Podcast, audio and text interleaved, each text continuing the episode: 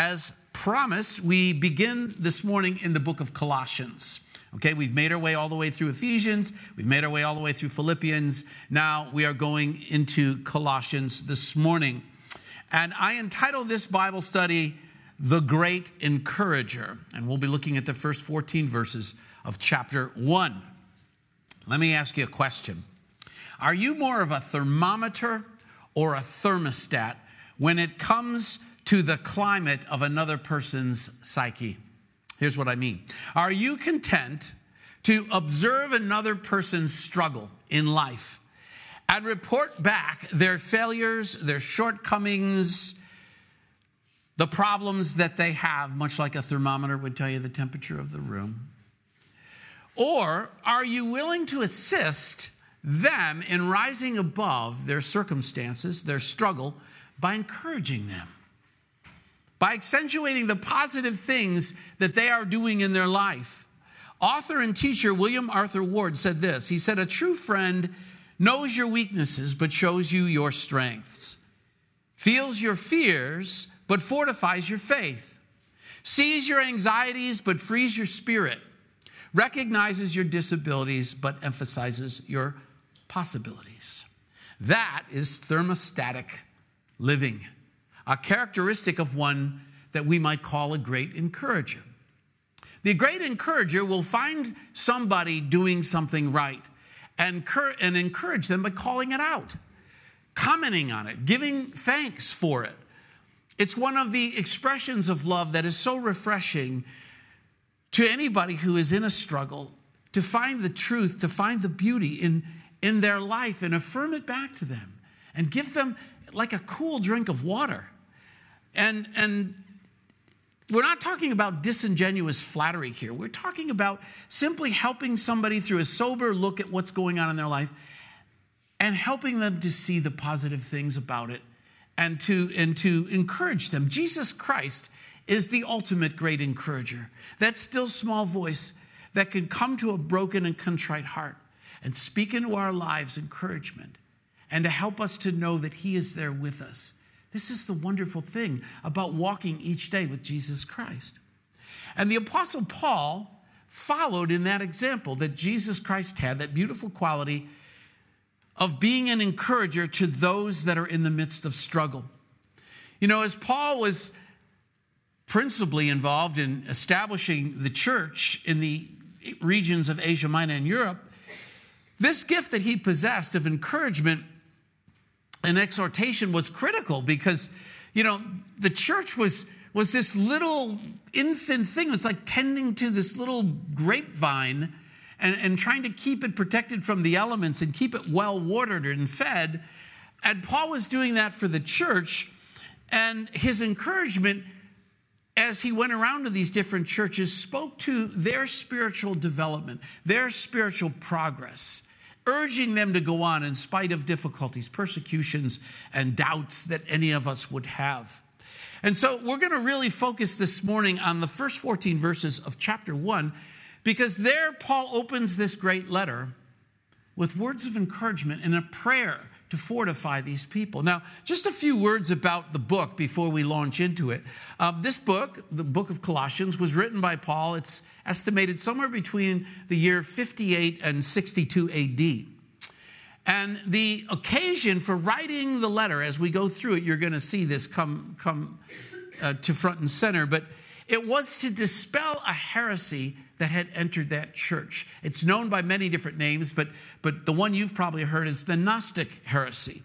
And this, basically all of the heresies that were experienced by the early church had to do with depreciating and taking attention away from the sufficiency, the all-sufficiency of the grace of God that was shed abroad to us through the atoning death of Jesus Christ on the cross. Everything that came in to attack the early church had to do with taking people's minds off of the all-sufficiency of Christ and placing it right back where it was before Jesus came, on doing works, on having special knowledge, on living according to a special code. And the Gnostic heresy typified all that. As we go through the letter, we'll bring out more of what the qualities of that heresy was. But uh, for right now, uh, let's just talk for a moment about the church in Colossae. It's actually not one that Paul founded at all. Uh, the church was actually founded by at least two men. Uh, Epaphras was one, and Philemon, whose name is on one of the other epistles that, that Paul wrote, um, he was the other. He actually hosted the church in his house. And it's believed that these two men heard Paul preach the gospel during the three years that Paul was in Ephesus, because Paul did found the church in Ephesus, and he preached there for, for three years. And these men who visited there heard the word, received Jesus Christ as their Lord and Savior, were on fire for Jesus Christ, went back to the city of Colossae, and there they founded this church. And it's when uh, Epaphras later came and met Paul in Rome while Paul was in prison that he shares with Paul, uh, first of all, all the great things that are happening in this new church. But then he also clues in Paul about this heretical teaching that came in that was distinctly different and maybe even diametrically opposed to what Paul had taught the church. And so Paul is now writing this letter, and the theme of the letter is the preeminence of Jesus Christ and his all-sufficiency in the life of the believer. This is something we should never forget. We should remind ourselves of it continually, that it's all about Jesus. That last song we sang, I Speak Jesus. This isn't a word faith song or anything, but there is power in the name because Jesus is all there is, and thank God it's all we need. There is no other way. I am the way, the truth, the life, says Jesus. No one comes to the Father except through me. There's only we, one mediator between man and God, the, the man, Jesus Christ. And so this is the great theme of this letter. And the letter follows the formula that we've already seen in the Pauline epistles. The first half of the letter is a deep soak in doctrine and theology. And then the second half of the letter is all about practical life application. And that's the way we'll see this letter square out. But he opens up with this beautiful uh, session of encouragement and prayer. And so I ask if you would, please stand with me. And right now we're going to read the first eight verses, and then we will uh, move on to verses nine and fourteen later on in the Bible study. So here's what it says. Paul, an apostle of Jesus Christ by the will of God, and Timothy, our brother, to the saints and faithful brethren in Christ who are in Colossae. Grace to you and peace from God our Father and the Lord and the Lord Jesus Christ. We give thanks to God and Father of our Lord Jesus Christ, praying always for you, since we heard of your faith in Christ Jesus and of your love for all the saints, because of the hope which is laid up for you in heaven, of which you heard before the word of truth of the gospel, which has come to you as it is also in all the world and is bringing forth fruit, as it is also among you since the day you heard and knew the grace of God in truth. As you also learned from Epaphras, our dear fellow saint, who is a faithful minister of Christ on our behalf, who also declared to you, to us, your love in the Spirit.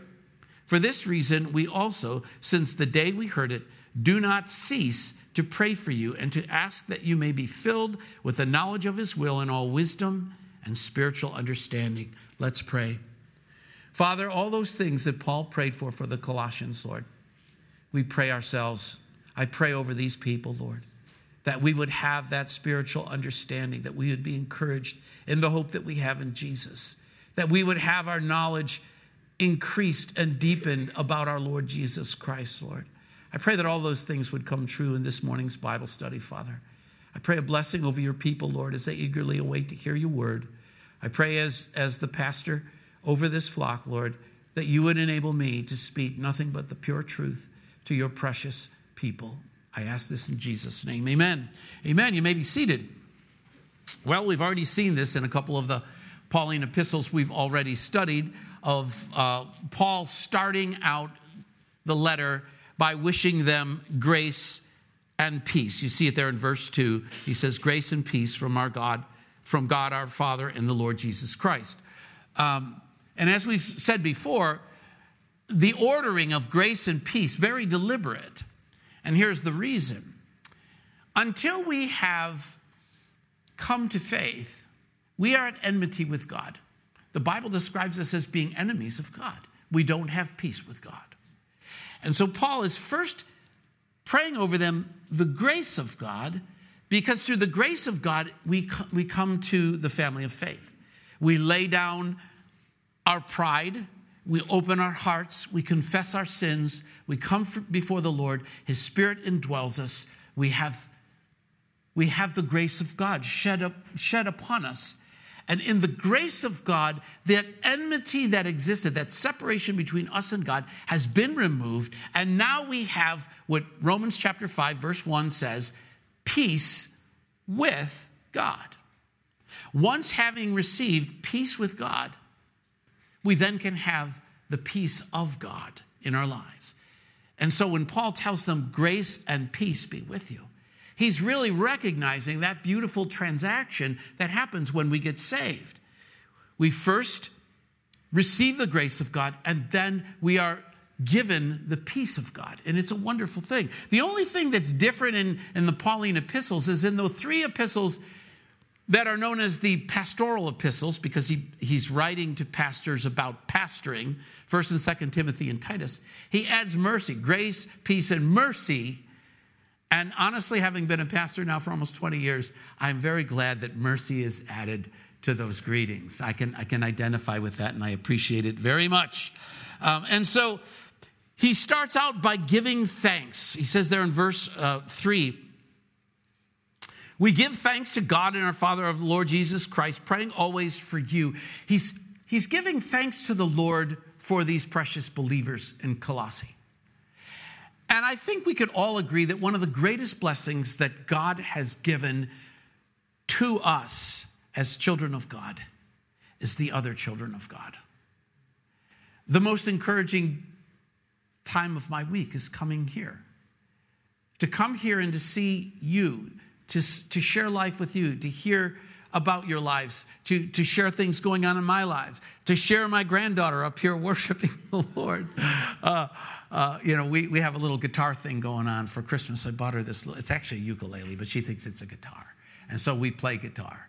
And uh, and and just, just being in the beautiful wash of God's Spirit and God's love amongst the other believers, it, it is a wonderful thing. And and uh, and Paul is is giving thanks for them.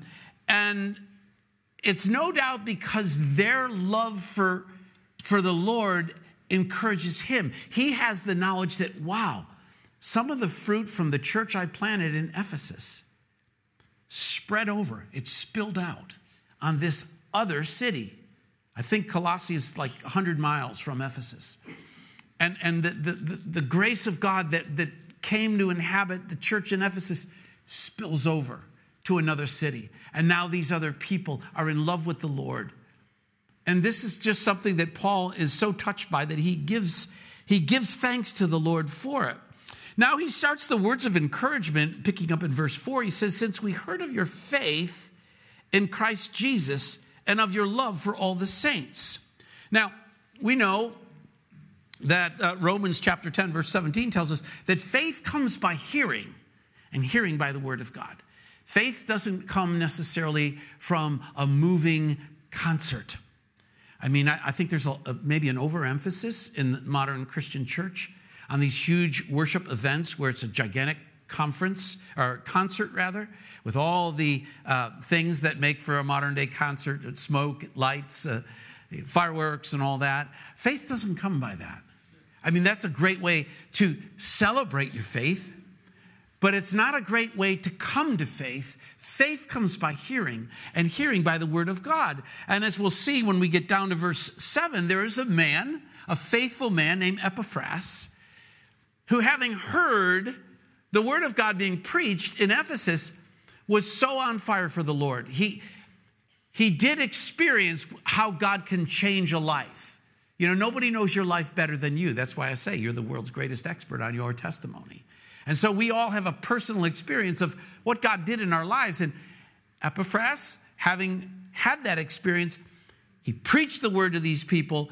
And by hearing the word, uh, they, they, they became believers. And, and so their faith grew out of hearing the gospel. And I just want to say there is no shortage of people who will express to you that they have faith. What they're not so sure about is the object of their faith.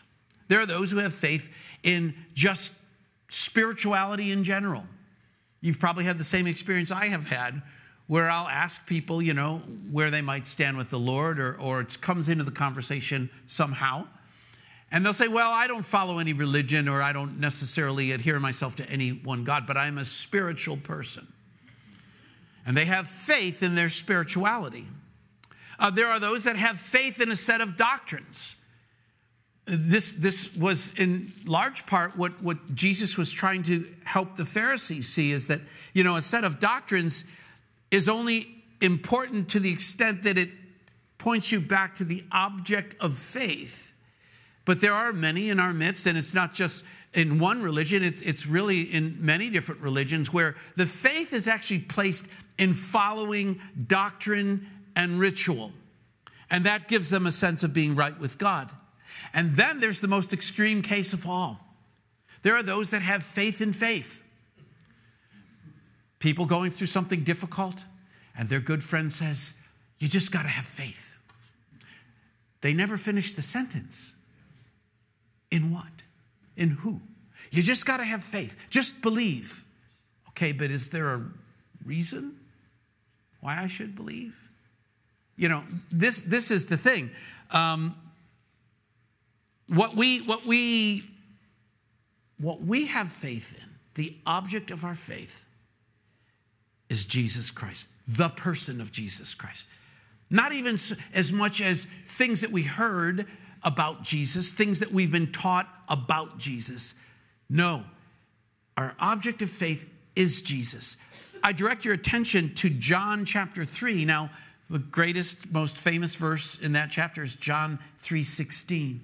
But it really helps you to understand John three sixteen if you read the two verses immediately preceding it. Here's what John three fourteen through sixteen says. And as Moses lifted up the serpent in the wilderness, even so must the Son of Man be lifted up, that whosoever believes in him should not perish but have eternal life. For God so loved the world that he gave his only begotten Son, that whoever believes in him should not perish but have everlasting life. Now, you might ask yourself, especially if you're not quite as familiar with the Old Testament, what's all this Moses serpent on a pole thing? It brings to mind my wife, where the serpent is always under the hoe, not on the pole, but under the hoe. She's anything that slithers, she will kill. If she can get her body on top of it, I don't care if it's a python or an anaconda, it's going to die. So what's this deal with Moses lifting up a serpent in the wilderness? Well, that comes right out of Numbers chapter twenty-one. And in that chapter, the children of Israel making their way through the wilderness, and they are rebelling against God. They're, they're moaning, they're complaining, should have stayed in Egypt, should have stayed where the food was good. And the Lord brings judgment upon them in the form of these fiery serpents. And these fiery serpents are biting the people, and many of them are dying. And they come to Moses and they plead with Moses, please implore the Lord to give us a way out of this. And so the Lord tells Moses, I want you to fashion a serpent out of bronze. Bronze is always the metal associated with judgment. And I want you to affix it to a pole. And when the people are being tormented by these serpents, I want you to just hold that pole up. And those who will look upon that pole, that serpent on the pole, will be relieved from the death that would come from the bite of that serpent. That becomes a paradigm, a beautiful metaphor for the situation we're in. We're born into condemnation. We are born, as I said earlier, at enmity with God. And in that state, we are dest- we have been bitten by the snake. And that is a that's a fatal bite. Now, it might take you five years, ten years, thirty years, fifty years, one hundred years to ultimately come to the place where that bite takes you down. But it is one hundred percent certain. Unless, and that's why it says there, even so the Son of Man must be lifted up. Now, that reference, you see the New Testament commentates on itself, that lifting up of Jesus is literally Jesus on the cross, because they would lay the cross down on the ground, put the man on it, affix him to the cross, and then raise up the cross, because it is in the in the vertical position that the nastiness of the cross does its work, because the cross was a means by which you affix, asphyxiated slowly and painfully. And so when we look upon Jesus on the cross and we put our faith in that, just as the people in, in the wilderness had to put their faith in that serpent on a pole, we're saved. That's what we put our faith in. That's what Paul is commending these people concerning their faith. And this is why it was so egregious for Paul to hear about a heresy coming into the church, trying to move the people off of the all-sufficiency of Jesus Christ and put it on anything else. The enemy who's trying to keep us from Jesus, he doesn't care what you put your faith in. He doesn't care if you put your faith in you. He doesn't care if you put your faith in a crystal. And if you do, you can get one right next door here. They sell them. Um, and please don't. It doesn't matter. All that matters is that you don't put your faith in Jesus Christ. But Paul is commending them because they do. We know whenever any kind of teaching speaks to anything other than the Son of God, deity, being fully human, that is Jesus the Christ, any heresy that, that depreciates that concept is heresy, is, is spirit of Antichrist. John said it in First John four three. Every spirit that does not confess that Jesus Christ has come in the flesh is not of God. And this is the spirit of Antichrist, which you have heard was coming and is now already in the world.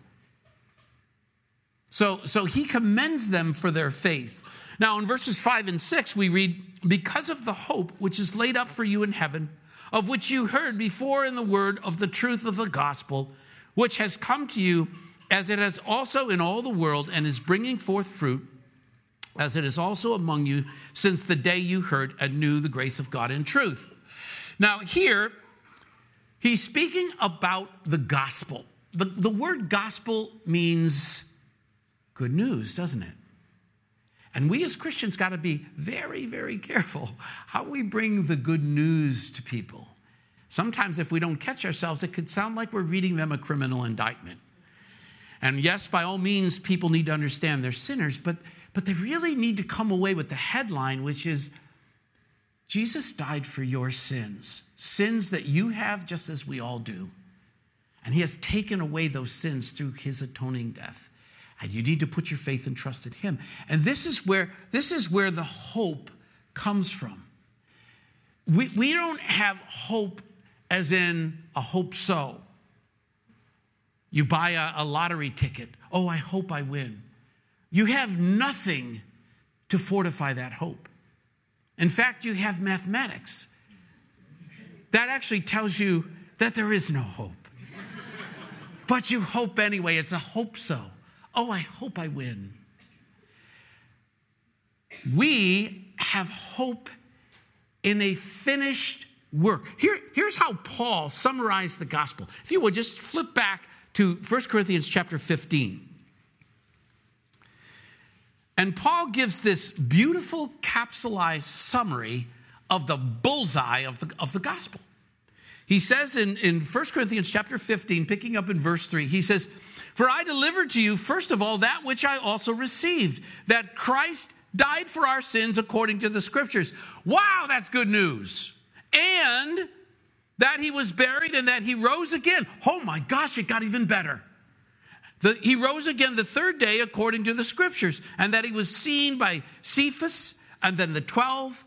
And after that, he was seen by over five hundred brethren at once. Can't argue with that. That's a historic fact. Our hope is based on a historic fact, of whom the greater part remain to the present, but some have fallen asleep. After that, he was seen by James, then by all the apostles, then last of all, he was seen by me also as one born out of due time. To know that Paul, who's writing all this theology in these various letters we've been studying, is an eyewitness to the risen Christ, fortifies our hope like nothing else. We have hope in Jesus because we have heard the gospel.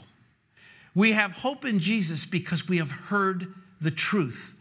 Jesus Christ, before he went to the cross, as he is in the garden in agony and he raises up a prayer. He prays first for himself, then he prays for his apostles and disciples, and then he prays for every single one of us in this room. He says in John seventeen, seventeen, sanctify them by your truth. Your word is truth. In other words, what he's saying is, Lord, set these people apart because they now know the truth.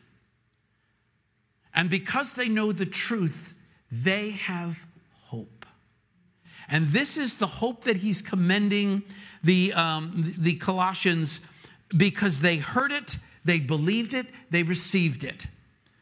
And their hope has built a church out of nothing in the city of Colossae. He also is commending them there in verse six of the fruit that's come forth from their ministry. He says, which has come to you as it has also in all the world and is bringing forth fruit, as it is also among you since the day that you heard and you knew, et cetera.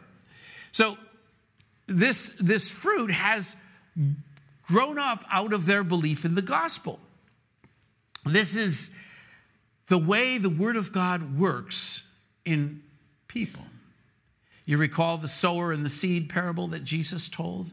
The different kinds of ground. First of all, the seed represents the word of God. The different kinds of ground represents the condition of the heart upon which the seed is cast. And notice that it's really only the cultivated, the broken ground in which the seed can take root and then produce fruit. It's the broken ground. It's the broken and contrite heart that God loves. Because only in a posture of brokenness, and I don't mean you have to be like at the end of your rope, you know, you're, you're standing there with your toes curled over a ledge, and, and uh, woe is me. I mean, after this week's stock market crash, maybe you're one of those people. It's like, oh, woe is me, there's nothing. It doesn't mean that necessarily. What it means is that you have come to the realization that you cannot save yourself. No amount of success in the material world, no amount of power, no amount of influence. I don't care how good you look, how tall you are, or how much hair you have. None of that can save you.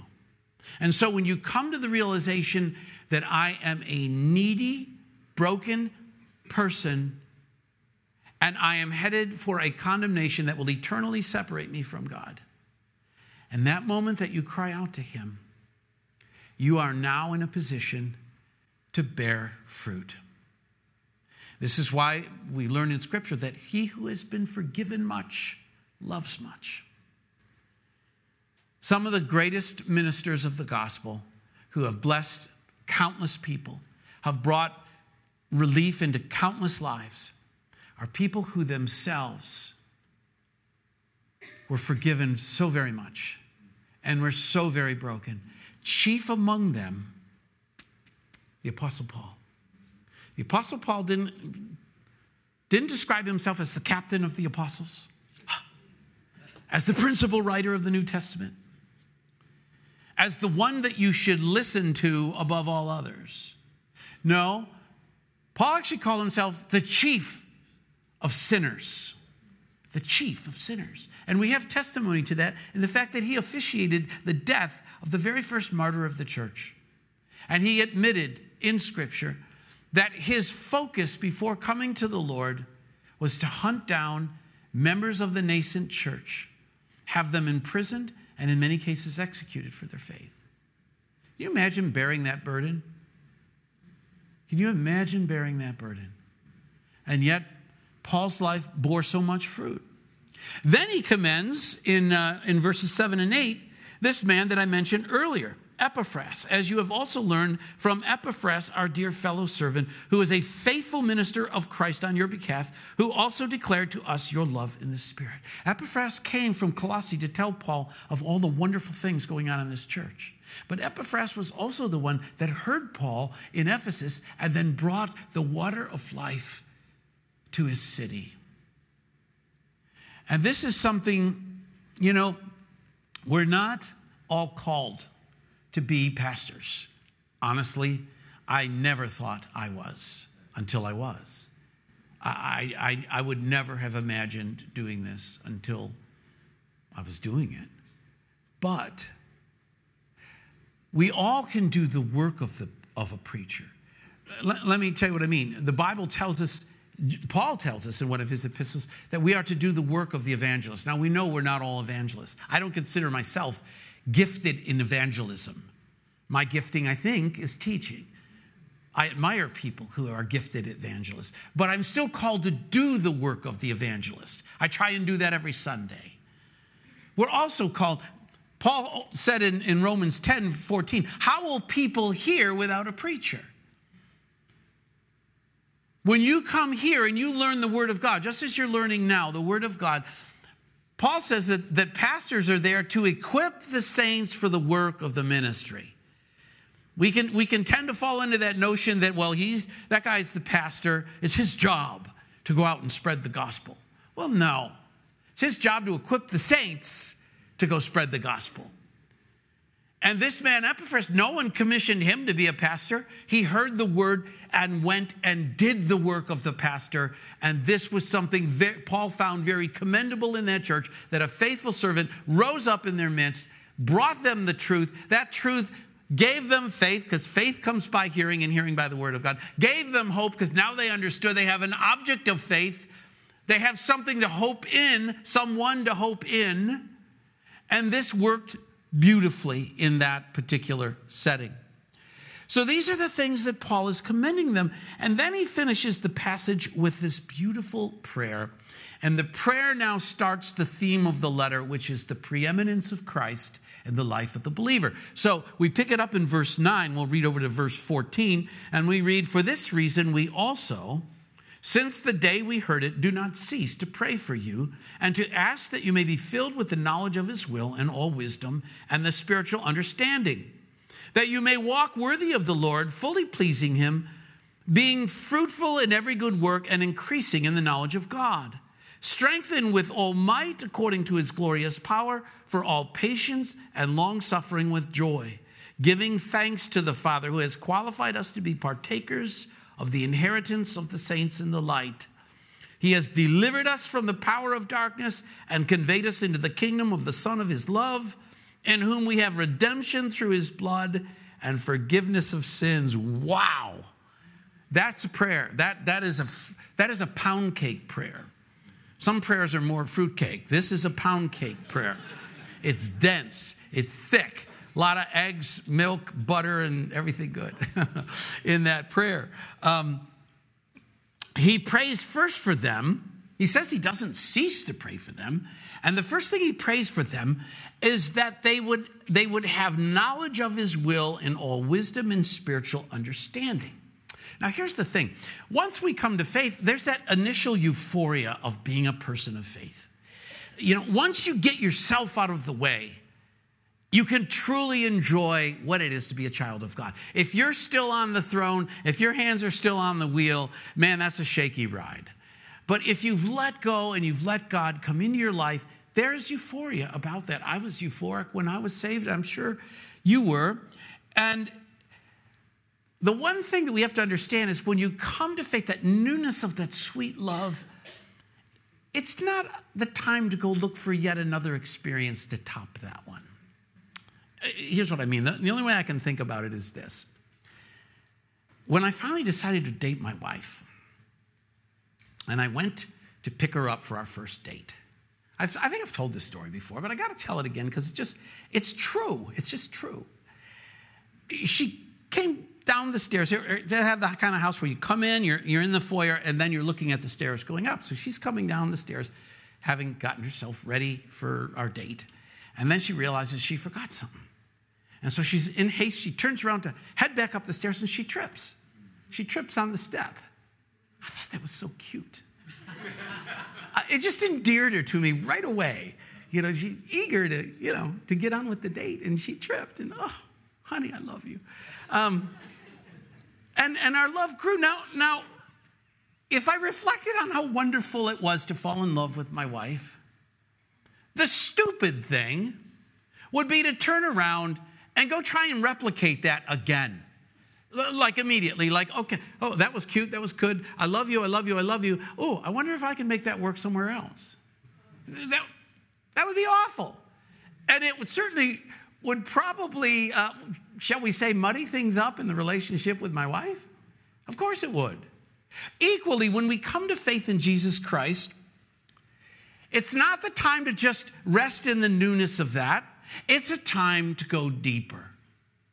You see, I came to To move past the initial euphoria and infatuation to a deep and abiding love of Jesus Christ, so much that I wanted to just give my life to him. So thankful I was for what he did in my life that I wanted to give it back to him. But that's because I went deep into the process of knowing him. Knowing his, his general will is expressed right here. Oh, I don't know what God wants me to do. I know a place where you might find out. Now you might say, well, my problem is very specific. It's in this little narrow area of my life. Surely the Bible doesn't talk about that. And I would probably admit, you're probably right. The Lord doesn't speak to that kind of diet, kind of job, kind of whatever the issue is. No, but what you learn when you go deep into the Word of God, you learn his general will, you learn his character, and you learn that he is always with you and invites you to pray.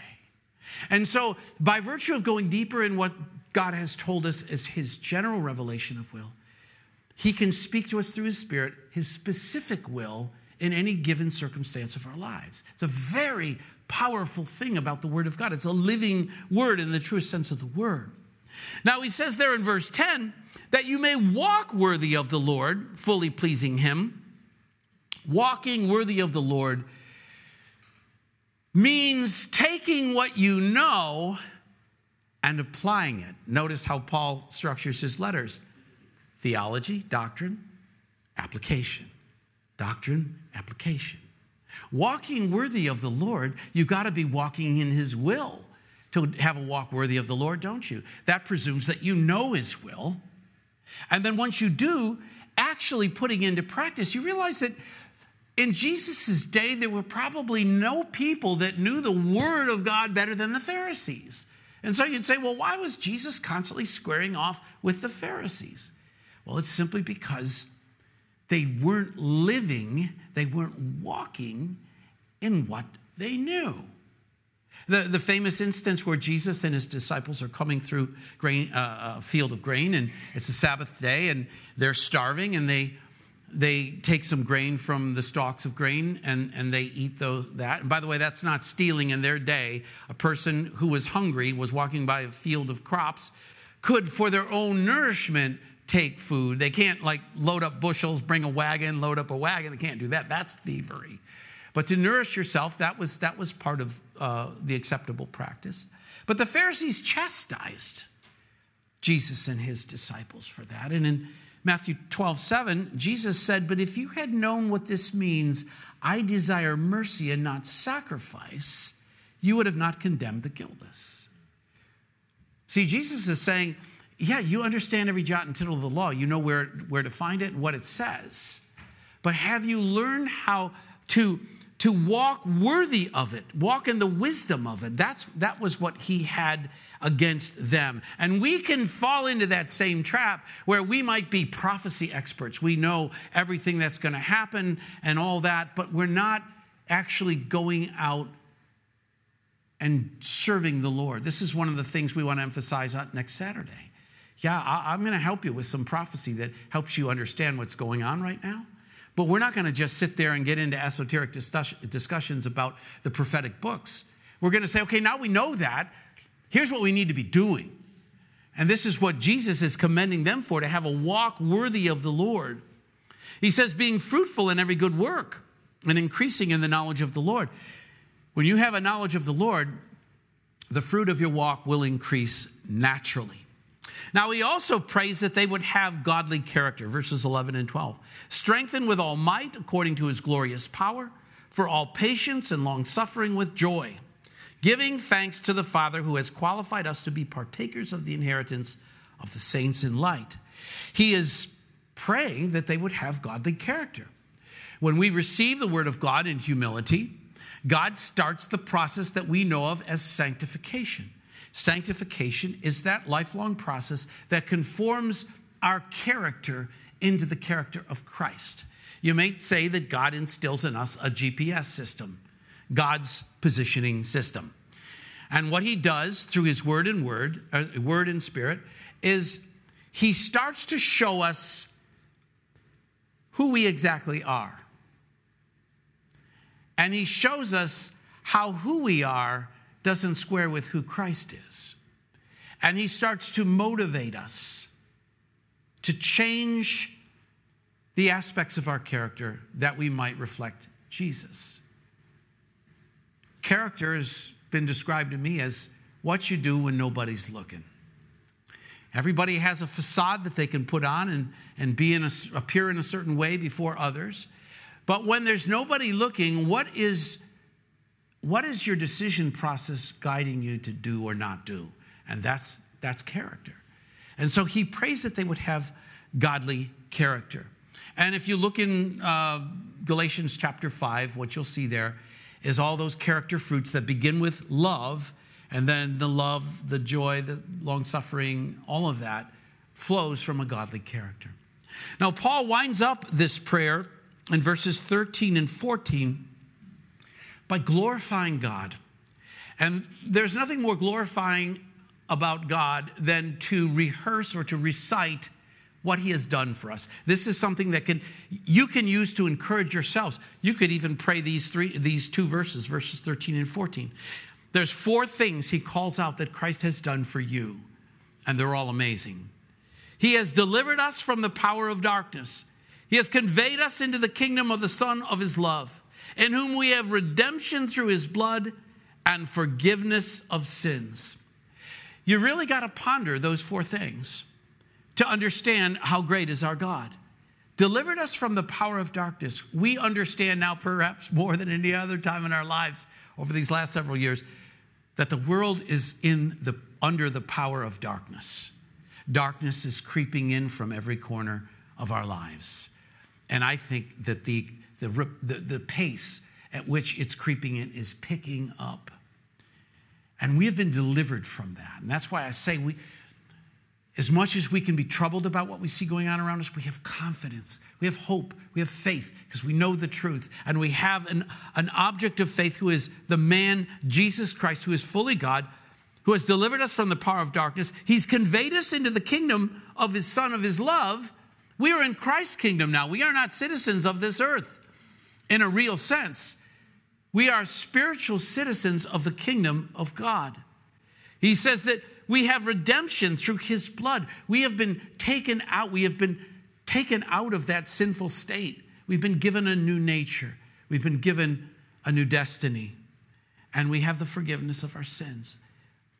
So coupling this great encouragement with this wonderful and awesome prayer, what a, what a start to this letter. If you want to convince somebody of the preeminence of Christ, I can't imagine a better way to do it than to encourage them that they have found him as their Lord and Savior. They are growing in him. They are bearing fruit. And now to pray over them these wonderful things, that all that they've experienced up till now would not only continue, but would be magnified. And in the magnification of these things, we glorify and magnify Christ. My prayer for you is right here. I'm not going to come up with anything new. It's right here. It's so good. Okay, let's go to the Lord in prayer. Father God, we thank you, Lord, for this morning. We thank you for your word and its truth, God. We thank you that we have Jesus Christ as the object of our faith. We have faith in him, pure and simple. We have faith in what he did, not in what we do, not in what we said, not in what we think. We know, Lord, that our sin nature was broken in the Garden of Eden, and we all possess it, and yet, Lord, you've redeemed us from it. You've brought us out of darkness. You've made us citizens of your kingdom. You've, you've taken away our sins, Lord. You've done all these things because you love us dearly. And, Lord, we love you because you first loved us. Lord, I pray that the love that we have for you and the love you have for us would be reflected by us to the world. Let people know that coming to Christ is not a lot of don't do this and don't do that. It's all about receiving the one, the one who gave his all that we might be his. Thank you, God, for meeting us here today. We pray all of this in the precious name of Jesus. Amen. Amen. God bless you.